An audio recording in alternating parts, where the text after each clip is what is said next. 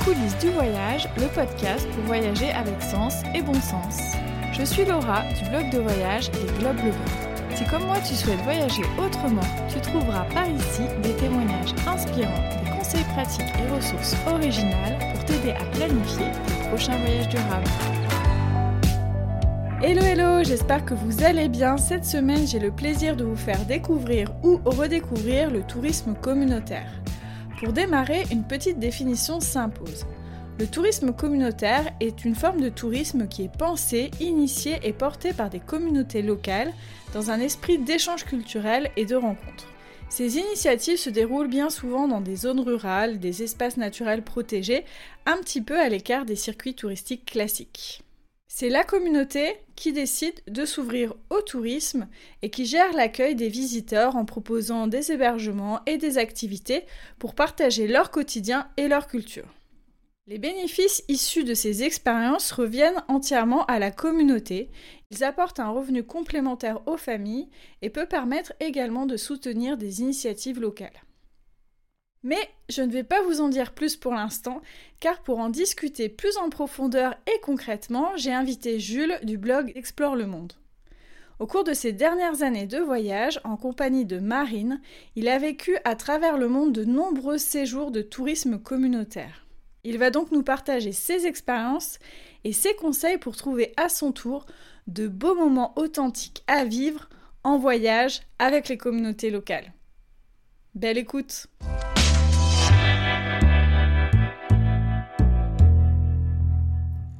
Salut Jules. Salut Laura. Comment ça va?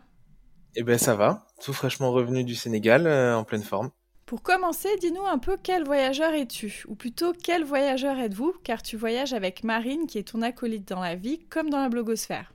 Ouais, c'est ça. Eh ben écoute, j'ai la chance de voyager depuis une dizaine d'années, depuis 2015. J'ai la chance de voyager parce que j'en ai fait mon métier, un peu comme toi. Quel voyageur je suis? Je pense que je serais malheureux si je voyageais sans rencontrer les gens.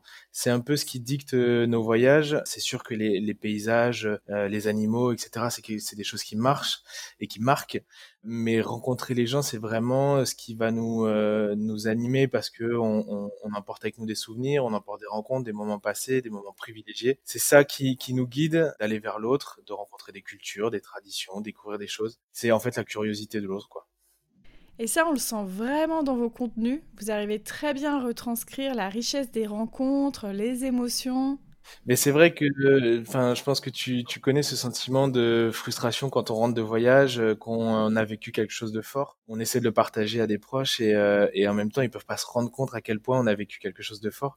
Et on a toujours eu cette frustration-là. Et tant mieux si ça peut inspirer des gens et, et les inciter à rencontrer les autres. Si je t'ai invité, c'est pour parler du tourisme communautaire. Je trouve qu'on n'en parle pas assez, que c'est pas assez connu, alors que c'est vraiment une très belle manière de voyager. Alors ma première question, c'est tout simplement quelle est ta première expérience de tourisme communautaire? Comment ça a commencé pour toi? On avait baroudé un petit peu en Europe, en France, etc. Mais notre premier voyage lointain en 2015, du coup, c'était euh, au Costa Rica, où on est parti un mois à la découverte du pays. On a eu la chance de, rencontrer les Yorkines sur la côte euh, Caraïbe, vers Puerto Viejo. Et en fait, ça a été un peu le déclic parce qu'on s'est retrouvé euh, deux ou trois jours de la forêt après une heure et demie de voiture, euh, trois quarts d'heure de pirogue, une demi-heure de marche. Euh, on s'est retrouvé au milieu de, ben, de la nature, pas de civilisation euh, moderne, pas de route, un retour à l'essentiel et surtout une découverte d'une autre culture, une découverte de traditions, de choses simples mais, mais tellement efficaces. Et, ça a été un peu ce déclic-là. Et vous aviez trouvé cette initiative par hasard à l'époque? En fait, on n'avait pas trop préparé ce voyage. On était euh, moins que maintenant, en tout cas. On était un petit peu à l'arrache et on avait rencontré un Français qui vit là-bas et qui euh, a su gagner la confiance des Yorkines parce que lui, il les connaissait depuis longtemps et il proposait aux voyageurs, alors à peu de voyageurs à l'époque, un petit peu plus aujourd'hui, je pense, mais il proposait aux voyageurs d'aller euh, bah, d'aller passer quelques jours chez eux. Donc lui faisait l'intermédiaire, faisait le, le, rôle un peu de guide et d'intermédiaire entre le voyageur et la communauté. Mais ce qui est important, c'est que c'est l'idée est venue de la communauté et c'est vraiment quelque chose d'hyper important dans le tourisme communautaire. Enfin, pour moi, c'est la condition numéro un. Ça, ça, le, projet, l'idée doit être euh, doit doit être porté par la communauté et non pas par des agences de voyage, etc. Qui, peuvent être là en soutien évidemment et, il faut aussi les aider parce que il faut faire cette mise en relation entre voyageurs et euh, et habitants. Mais euh, le projet doit venir de, de la communauté et c'était le cas chez les Yorkins. Qu'est-ce qui définit selon toi les principes vraiment fondateurs du tourisme communautaire? Quelles sont les valeurs qui se dégagent de ces initiatives? Euh, donc, comme je disais, le, tourisme communautaire doit être porté par les habitants. Euh, il faut qu'il y ait une volonté de leur part d'accueillir des voyageurs, de partager leur quotidien via des activités, via une nuit ou même un séjour plus long. Et il faut qu'il y ait une, volonté des deux côtés d'échange culturel, d'ouverture d'esprit. Il ne faut pas qu'il y ait hiérarchisation culturelle. Il n'y a pas de culture meilleure qu'une autre.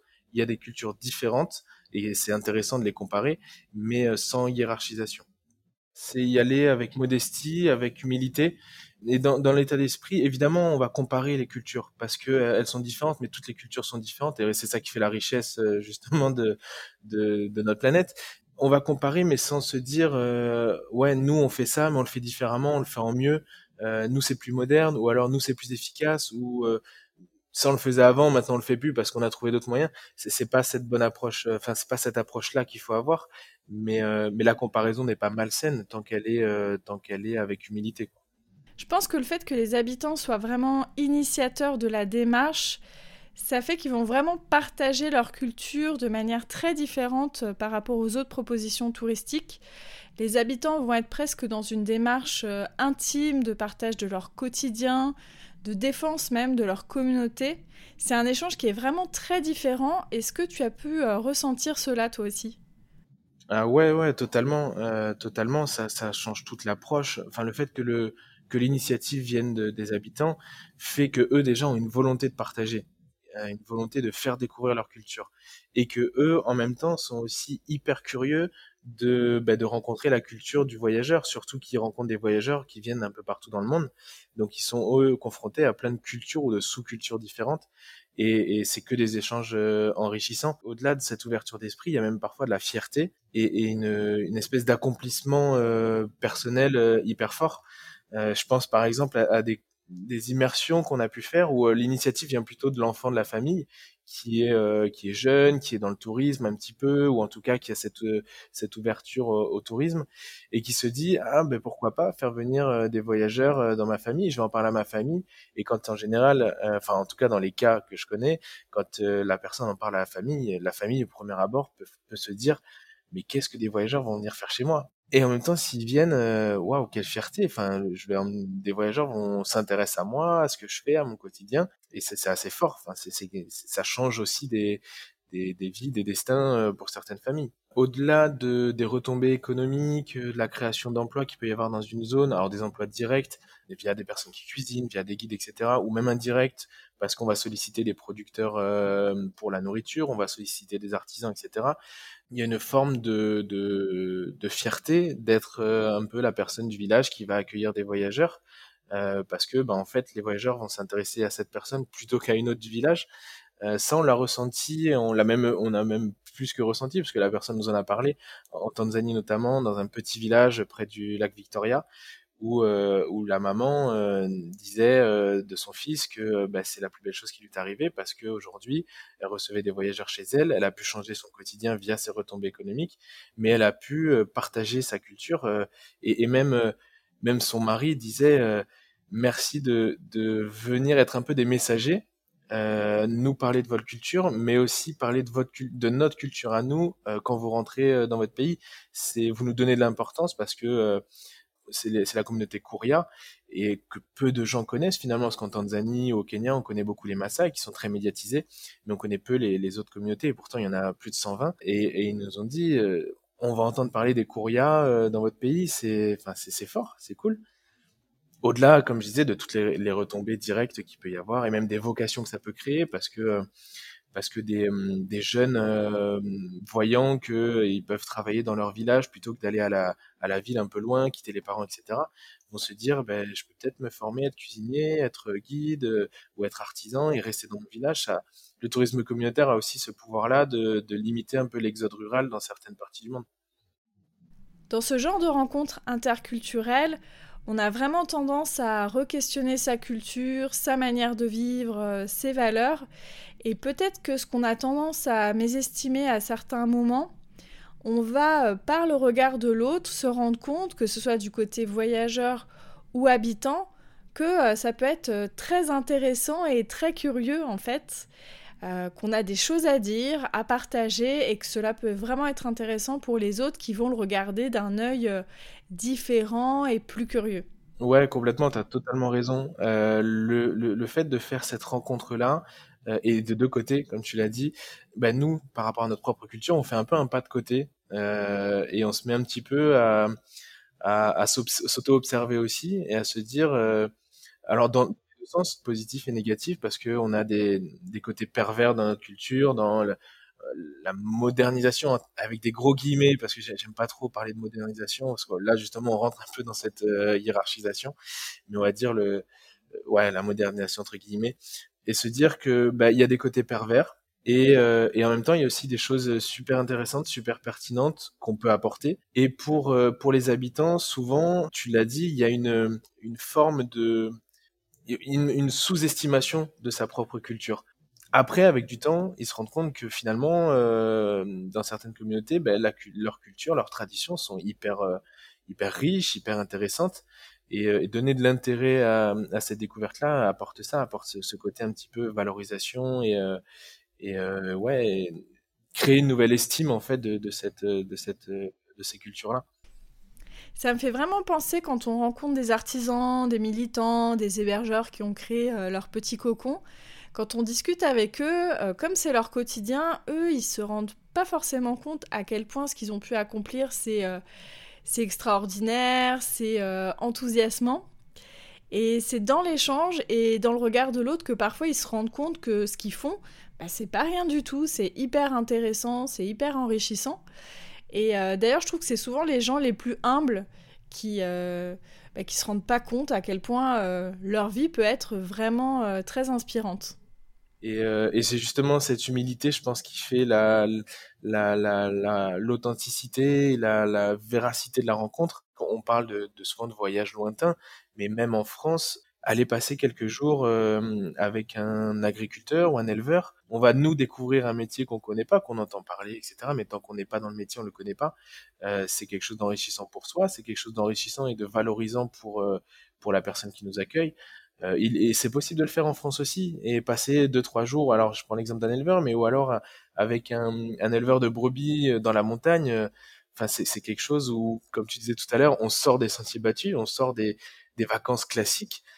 C'est aussi ça, c'est aussi la découverte du territoire parce qu'on va vers la rencontre, mais finalement c'est un, une porte d'entrée vers la découverte de son territoire. Parce que ce qui m'a marqué dans les, dans les immersions qu'on a pu faire, euh, alors évidemment, on découvre des savoir-faire, etc. Mais c'est surtout la connaissance du territoire par les, par les habitants qui nous accueillent. C'est alors quand je dis connaissance du territoire, c'est à la fois euh, l'histoire, mais aussi euh, la connaissance des plantes, l'utilisation euh, des matières naturelles, euh, des roches, etc.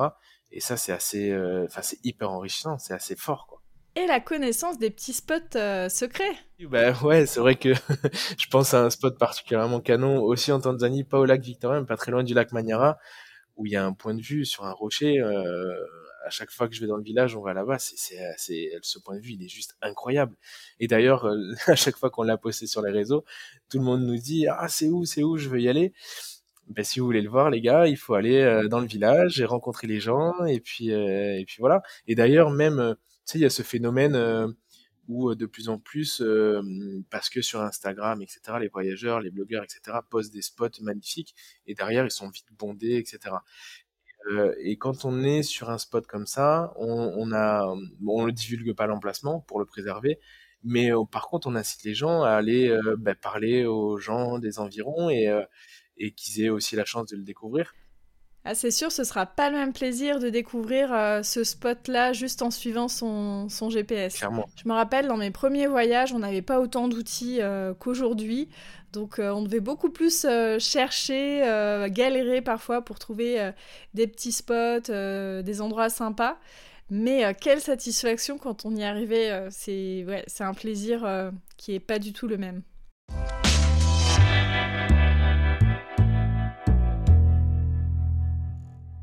On a beaucoup parlé d'échanges culturels. Quelles activités les plus marquantes tu as pu vivre euh, dans ces séjours de tourisme communautaire? Si je devais citer deux, trois exemples, on, a eu l'occasion l'année dernière de partir chez les Iku dans la Sierra Nevada en, en Colombie. Alors on n'est pas sur euh, le chemin de la cité perdue euh, qui est devenu une zone d'overtourisme à mort où on prétexte la rencontre avec des communautés, mais bon, il n'en est rien. Euh, là, on est vraiment dans un endroit, pour te donner une idée, il faut faire une heure et demie de bus, une heure, une bonne heure de moto à monter sur des grosses pentes où on a les Caraïbes qui se dévoilent, c'est magnifique. on finit par trois quarts d'heure de marche et une rivière à traverser en pirogue. voilà pour situer un petit peu le lieu. Et puis euh, là-bas, on a découvert, euh, en fait, on a redécouvert, on a recompris euh, tout le conflit armé avec les FARC. Parce qu'il faut savoir que dans cette zone-là, il y avait énormément de, de fermes de cocaïne, alors que des communautés Ikou vivaient ici. Donc il y a eu une espèce de cohabitation, enfin ou plutôt d'expulsion des Ikou de la région. Ils ont réappris à s'approprier les lieux. Malgré les vestiges des laboratoires de cocaïne, etc. Donc il y a, une espèce de passé présent au même endroit, qui est assez fort. Et euh, redécouvrir le conflit à travers leurs yeux était quelque chose d'assez euh, nouveau, enrichissant, parce qu'on entend plein de choses. Et finalement, on comprend beaucoup plus de choses en étant sur, euh, sur place. Donc ça, ça a été, ça a été assez fort. comme autre exemple, il y a un exemple qui m'avait marqué il y a 5-6 ans, dans la péninsule du Yucatan, au Quintana Roo. Évidemment, la culture maya est ultra présente dans la, dans la région mais je savais pas que des Mayas qui ne parlent que Maya, qui ont la culture Maya, qui ne parlent pas espagnol, vivaient encore.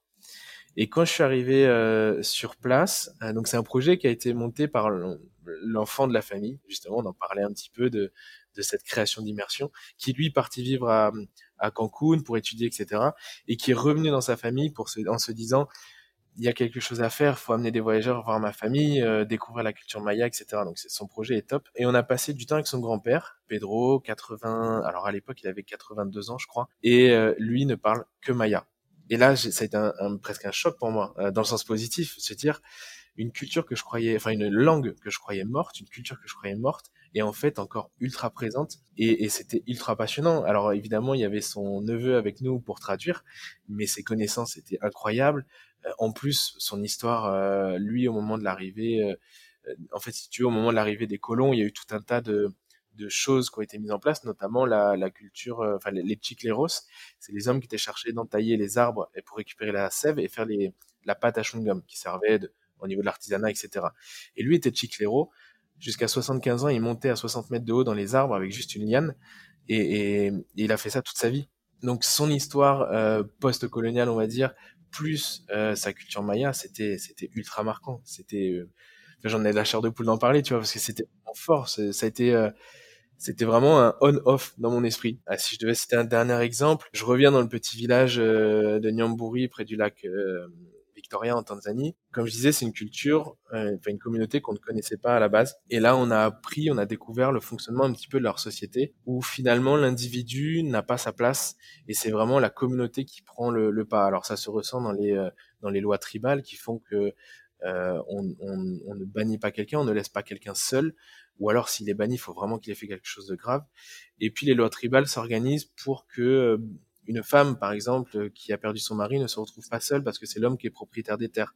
Donc il y a un mariage autorisé euh, entre femmes pour partager les terres, etc. Enfin, la place de l'individu et de la communauté était assez euh, assez incroyable parce que différente de de notre culture à nous et c'était ultra passionnant. Alors en plus, on a eu la chance d'arriver au moment où il y avait une cérémonie de passage à, à l'âge adulte pour un garçon. alors pas du tout mise en scène, c'était pas du tout prévu pour nous. Il s'est trouvé qu'on arrivait ce jour-là euh, au même moment. Donc euh, on est arrivé avec euh, beaucoup d'humilité, presque de la mise en retrait, presque de la gêne d'être là parce qu'on a on se sentait pas à notre place. Et finalement, on a été intégré hyper chaleureusement. On était en plus les premiers voyageurs à, se rendre sur le village. Donc donc c'était quand même assez assez fort de, de rencontres et d'enrichissement. Et comment vous les trouvez, toutes ces belles expériences? Euh, Déjà, je pense qu'il faut chercher. Il faut pas s'arrêter à ce que proposent toutes les agences. On parlait des Maasai euh, en Tanzanie. Toutes les agences, ou presque, propose une immersion chez les Maasai, une immersion avec de gros guillemets, puisqu'en fait, en réalité, on va y passer une demi-heure, trois quarts d'heure maximum. On va payer, je sais pas, 15 euros, 20 euros peut-être. Et on va regarder les Maasai danser, on va regarder l'artisanat et on va partir. Euh, ça, ça n'a rien d'une immersion. C'est une, c'est une attraction, c'est une, activité. J'aime même pas dire ce mot parce que je révulse tellement ce genre de choses que je pense que la base euh, pour vérifier si une immersion est solide en termes de valeur, euh, c'est déjà savoir quel temps on va y passer. Euh, en une heure, on peut pas rencontrer des gens. On peut pas euh, aller, enfin, à part se dire bonjour et demander le prénom, je vois pas ce qu'on peut vraiment connaître de, l'autre. Donc, je pense que déjà, le minimum, c'est d'y passer une journée. C'est vraiment le minimum. Je comprends que certaines personnes soient freinées euh, à l'idée d'y passer une nuit, deux jours, etc. Parce que des fois, le voyage peut être court, etc. Mais une journée, c'est le grand minimum. Et je dirais que à deux, trois jours, ça commence à devenir intéressant. Euh, après, il y a des euh, agences euh, engagées qui le proposent. Alors le réseau de l'ATES, Agir pour un tourisme équitable et solidaire, est une valeur sûre parce qu'ils ont un cahier des charges en termes de valeur qui est très précis, très lourd. Et c'est que des immersions, pour le coup, menées, choisies, décidées par des locaux. Les agences sont là pour créer le lien, pour amener les voyageurs, tout en les préparant aussi, c'est important. Mais c'est vraiment ce fil rouge, c'est vraiment les locaux qui sont décideurs et qui ont envie de, de mener ces immersions. Après, il y a pas mal d'associations nationales qui regroupent ce genre d'initiatives de tourisme communautaire, alors à chercher en français ou en anglais euh, dans certains pays. Ou en espagnol, parce qu'il y a beaucoup d'initiatives aussi euh, en Amérique du Sud. En Amérique du Sud, ouais. Euh, du coup, en espagnol aussi. je pense au Sénégal, d'où je reviens, il y a par exemple une association des campements villageois en Casamance, dans le sud du pays, qui regroupe bah, tous les campements villageois. Alors là, on est à cheval entre l'immersion communautaire et et un tourisme local moins immersif, mais on est quand même au cœur de, des villages, on est quand même au cœur de la culture. On n'est pas dans un hôtel, on n'est pas dans un lodge. Donc euh, c'est une forme de tourisme communautaire aussi et qui a des, ses retombées économiques, sociales et environnementales euh, assez fortes. Quoi. Après, euh, il y a quelques médias, quelques blogs, mais malheureusement trop peu, je trouve, qui en parlent. Babel Voyage, un média engagé sur le tourisme durable, parle de ce sujet-là. C'est intéressant. Après, il y a quelques structures comme Vaolo Canada qui, qui le proposent. Alors, ils sont plus sur de l'émergement. Donc, euh, ça peut être un peu à cheval, mais il y a quand même une forme de. Il y a une idée quand même de, tourisme euh, communautaire. C'est marrant que tu parles de Vaolo, car euh, au moment où sortira ce podcast, Seb et moi, on sera au Mexique pour labelliser des hébergements pour Vaolo, justement. Donc euh, peut-être pour en dire un petit mot, parce que ça peut être une ressource aussi euh, très utile pour chercher des initiatives de tourisme communautaire. Donc Vaolo, en fait, c'est une plateforme qui euh, recense des hébergements à travers le monde, mais pas n'importe quel hébergement, puisque ce sont des lieux qui ont une démarche engagée, alors que ce soit d'un point de vue environnemental, mais aussi humain. Il y a tout un tas de critères, notamment l'authenticité, les valeurs humaines, l'échange culturel, le fait que euh, les bénéfices soient euh, vraiment euh, utiles pour les locaux, pour les communautés, tout un tas de critères qui en font vraiment des initiatives très intéressantes à regarder. Et parmi ces hébergements, il y en a pas mal qui sont justement gérés par des communautés. Et donc en lien avec ces hébergements, on peut aussi trouver des activités, alors qui ne seront pas directement réservables sur la plateforme, mais qui seront gérés par les gens justement euh, de l'hébergement qui pourront nous mettre en relation euh, avec euh, les bonnes personnes. Donc sur la plateforme Vaolo au Yucatan, il y a déjà plusieurs expériences qui sont labellisées, qui font partie de ce qu'on appelle le tourisme communautaire, qui sont portées par des communautés.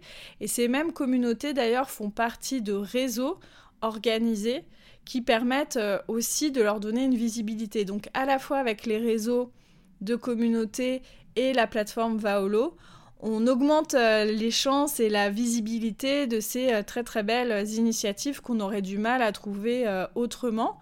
Parce que ce qu'on n'a pas encore dit, c'est que les habitants impliqués dans le tourisme communautaire, c'est pas leur première activité le tourisme. Souvent ils sont artisans, agriculteurs ou d'autres plein d'autres métiers et donc ils n'ont pas forcément le temps de faire la communication, ils n'ont pas forcément les compétences en marketing par exemple pour attirer des nouveaux voyageurs. Donc c'est vraiment très très utile d'avoir des outils comme ça, d'avoir des que ce soit des agences, des réseaux ou cette plateforme Vaolo qui fait vraiment le lien entre les voyageurs et ces initiatives-là en fait, on disait le, tout à l'heure, le, rôle de ces structures-là, c'est de faire la mise en relation, euh, parce que je crois que c'est une, enfin, il y a des études de fait sur les, initiatives de tourisme communautaire dans le monde, et finalement, sur tous les projets qui existent, il y a une infime partie qui accueille des voyageurs parce qu'ils n'arrivent pas à capter cette, euh, cette clientèle entre guillemets, parce qu'il y a un aspect mercantile, même si c'est pas la, la, valeur du, de ces projets-là, il y a quand même d'accueillir des gens, mais si tu n'arrives pas à rencontrer ces gens, tu peux pas les accueillir. Donc ces structures-là ont, cette euh, utilité-là. Et, euh, et, tu parlais aussi de préparation, parce qu'on peut pas accueillir tout type de voyageurs.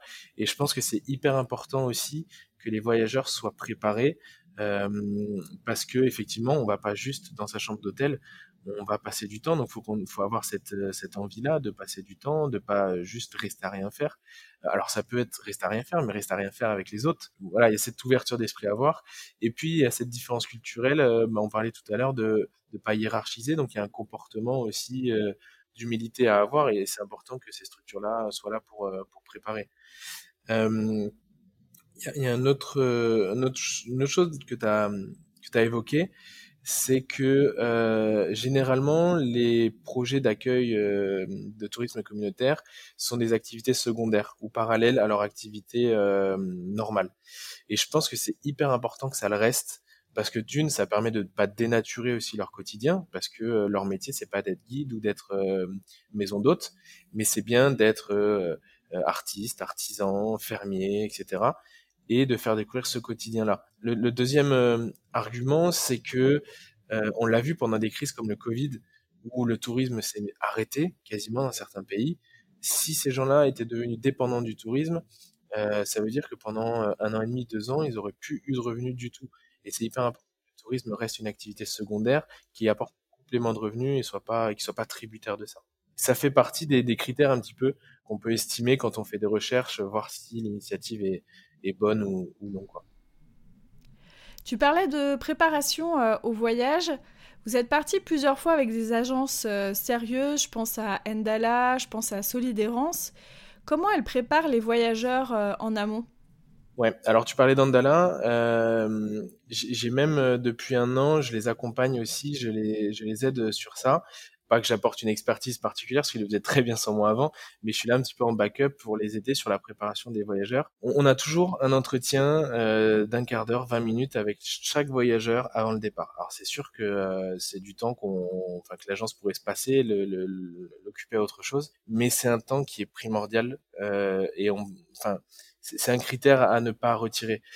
pendant ces 20 minutes, en fait, on va essayer de comprendre un peu aussi les attentes du voyageur, lui dire ce qui est possible, ce qui est pas possible, l'amener dans cette démarche d'ouverture d'esprit, d'être actif pendant son voyage, pendant son immersion, et puis lui, lui introduire un petit peu le, la communauté, la culture, sans euh, le dévoiler, parce qu'on n'est on n'est pas membre de cette communauté, donc on n'est pas, euh, on n'a pas ces connaissances-là, mais euh, faire ce, ce, petit travail de brise-glace en lui présentant aussi les gens qui vont les accueillir, que ce soit le guide du village ou la personne qui accueille les voyageurs chez eux, etc. Alors déjà, dès la prise de contact, euh, au moment où le, le client veut euh, réserver un voyage, euh, on arrive à sentir dans, dans ce qu'il recherche, on arrive à sentir si la personne est, euh, est la cible ou non pour aller dans les villages. Euh, alors en Tanzanie, par exemple, beaucoup disent j'aimerais rencontrer les Maasai. Ça c'est le, le, le, discours classique. On explique un petit peu ce qui se passe avec les Maasai. Et là, on voit tout de suite si la personne nous dit ouais, je veux quand même les rencontrer.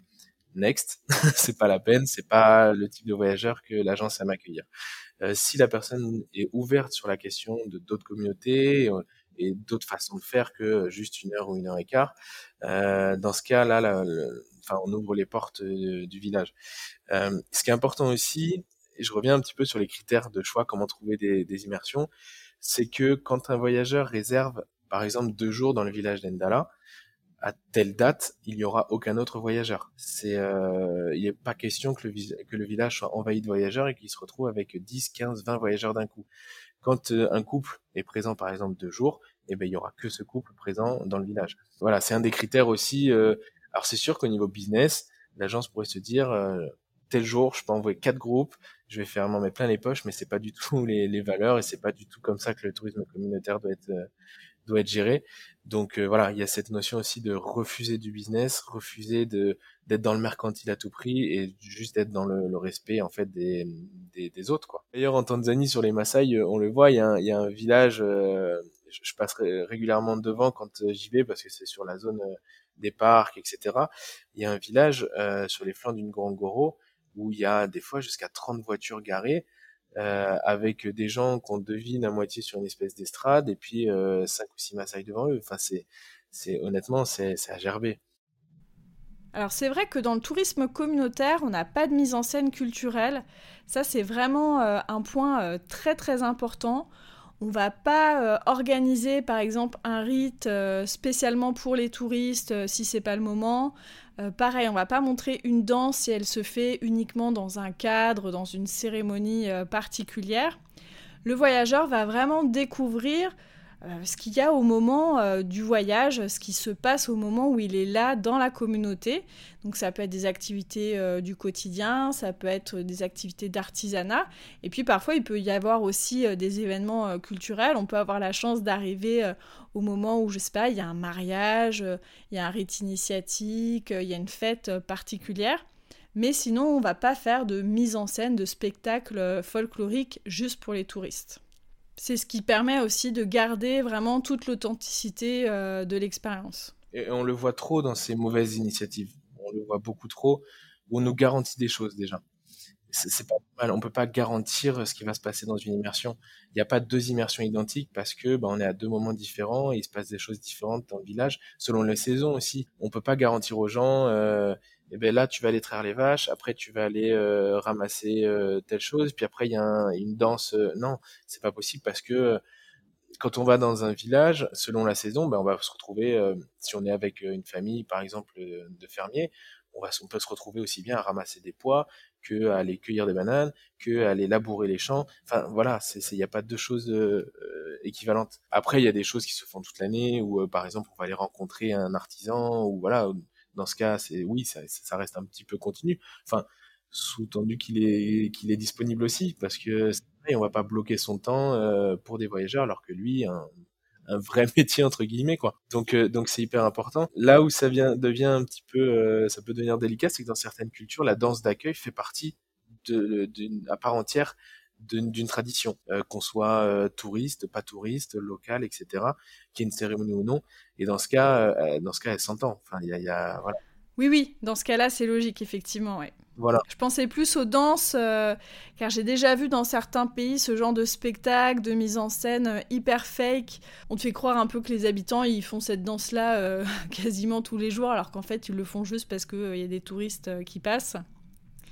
Euh, et, en plus, on n'a pas de lien avec les gens qui font ces, spectacles euh, culturels. Donc c'est vrai que l'expérience, elle n'est pas tellement euh, intéressante. Cette mise en scène, elle peut même aller plus loin avec des fois même des reconstitutions complètement factices. Il faut savoir qu'en Tanzanie, il y a des villages qui sont créés par des tours opérateurs, toutes pièces, où personne n'habite dedans, mais quand les voyageurs viennent, ils vont mettre trois ou quatre Maasai juste pour les accueillir. C'est, enfin, rien que de le dire, ça me, ça me, ça me meurt de moi. C'est, c'est, c'est hallucinant. Et ça ça, plus les danses d'accueil, ou voilà, les célèbres sauts des Maasai, qui en fait sont une tradition euh, très ancrée, mais qui se fait pas à ce moment-là. C'est dommage qu'il y ait ces dérives-là, parce que ça dessert le tourisme communautaire, quelque part. Mais je pense qu'en tant que voyageur, si on fait cet effort d'aller plus loin que juste la proposition euh, qui est devant nos yeux, nous, pour le coup, on le vit à chaque fois. Il y a, il y a des moments et des, des immersions magnifiques à faire, des rencontres exceptionnelles.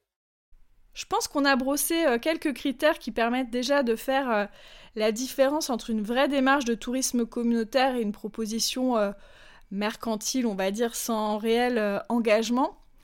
On peut, comme tu le disais, s'appuyer sur des agences fiables du réseau ATES, sur des plateformes comme Vaolo aussi.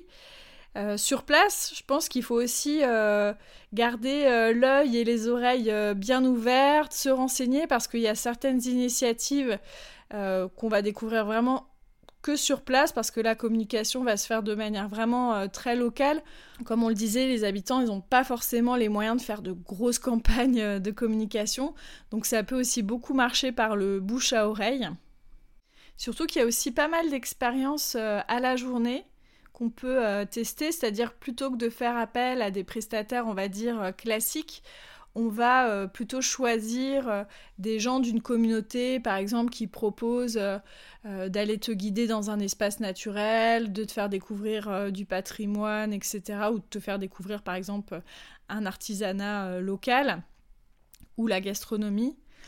Et je trouve que c'est toujours très très différent quand on est avec des habitants d'une communauté impliquée.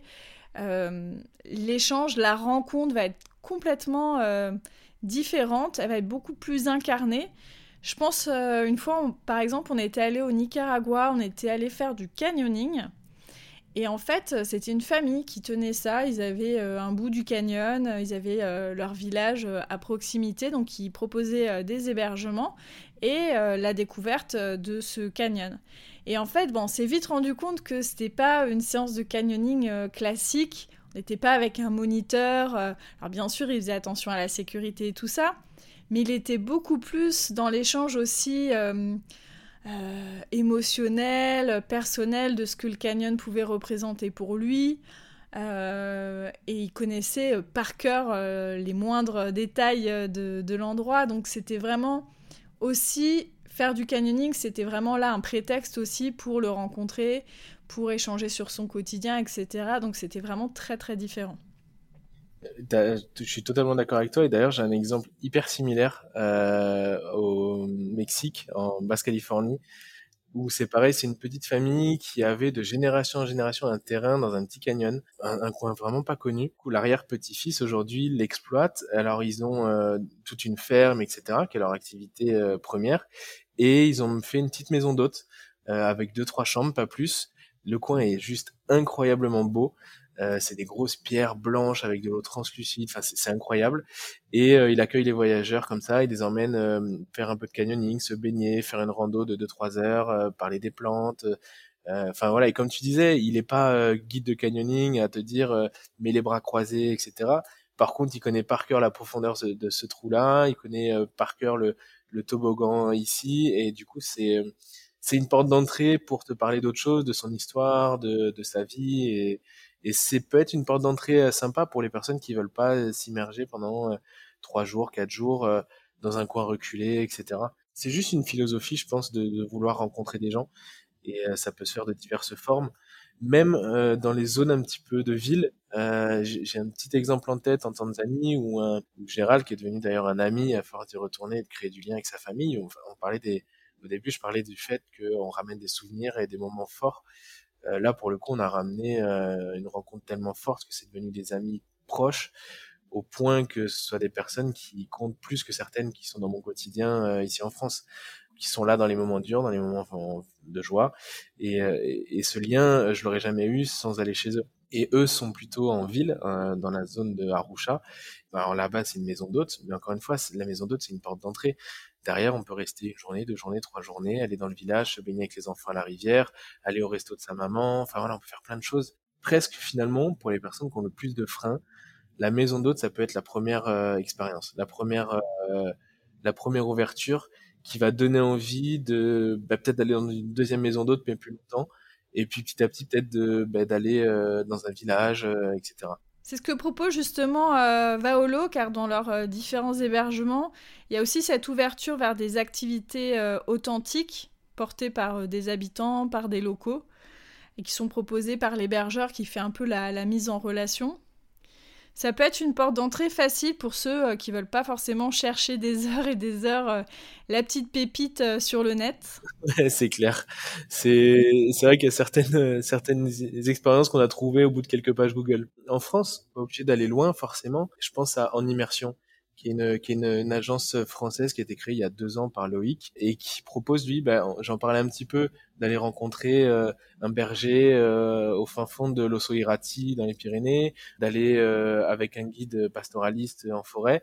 Et à chaque fois, le point commun, c'est qu'on va passer du temps avec cette personne, on va dormir chez lui ou dans sa maison d'hôte, mais on est au contact de cette personne et n'est pas juste dans la maison d'hôte à manger et dormir.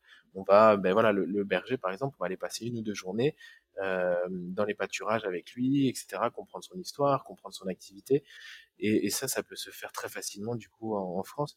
Il, me semble que vous aviez travaillé avec Accueil Paysan aussi, qui, qui fait ce...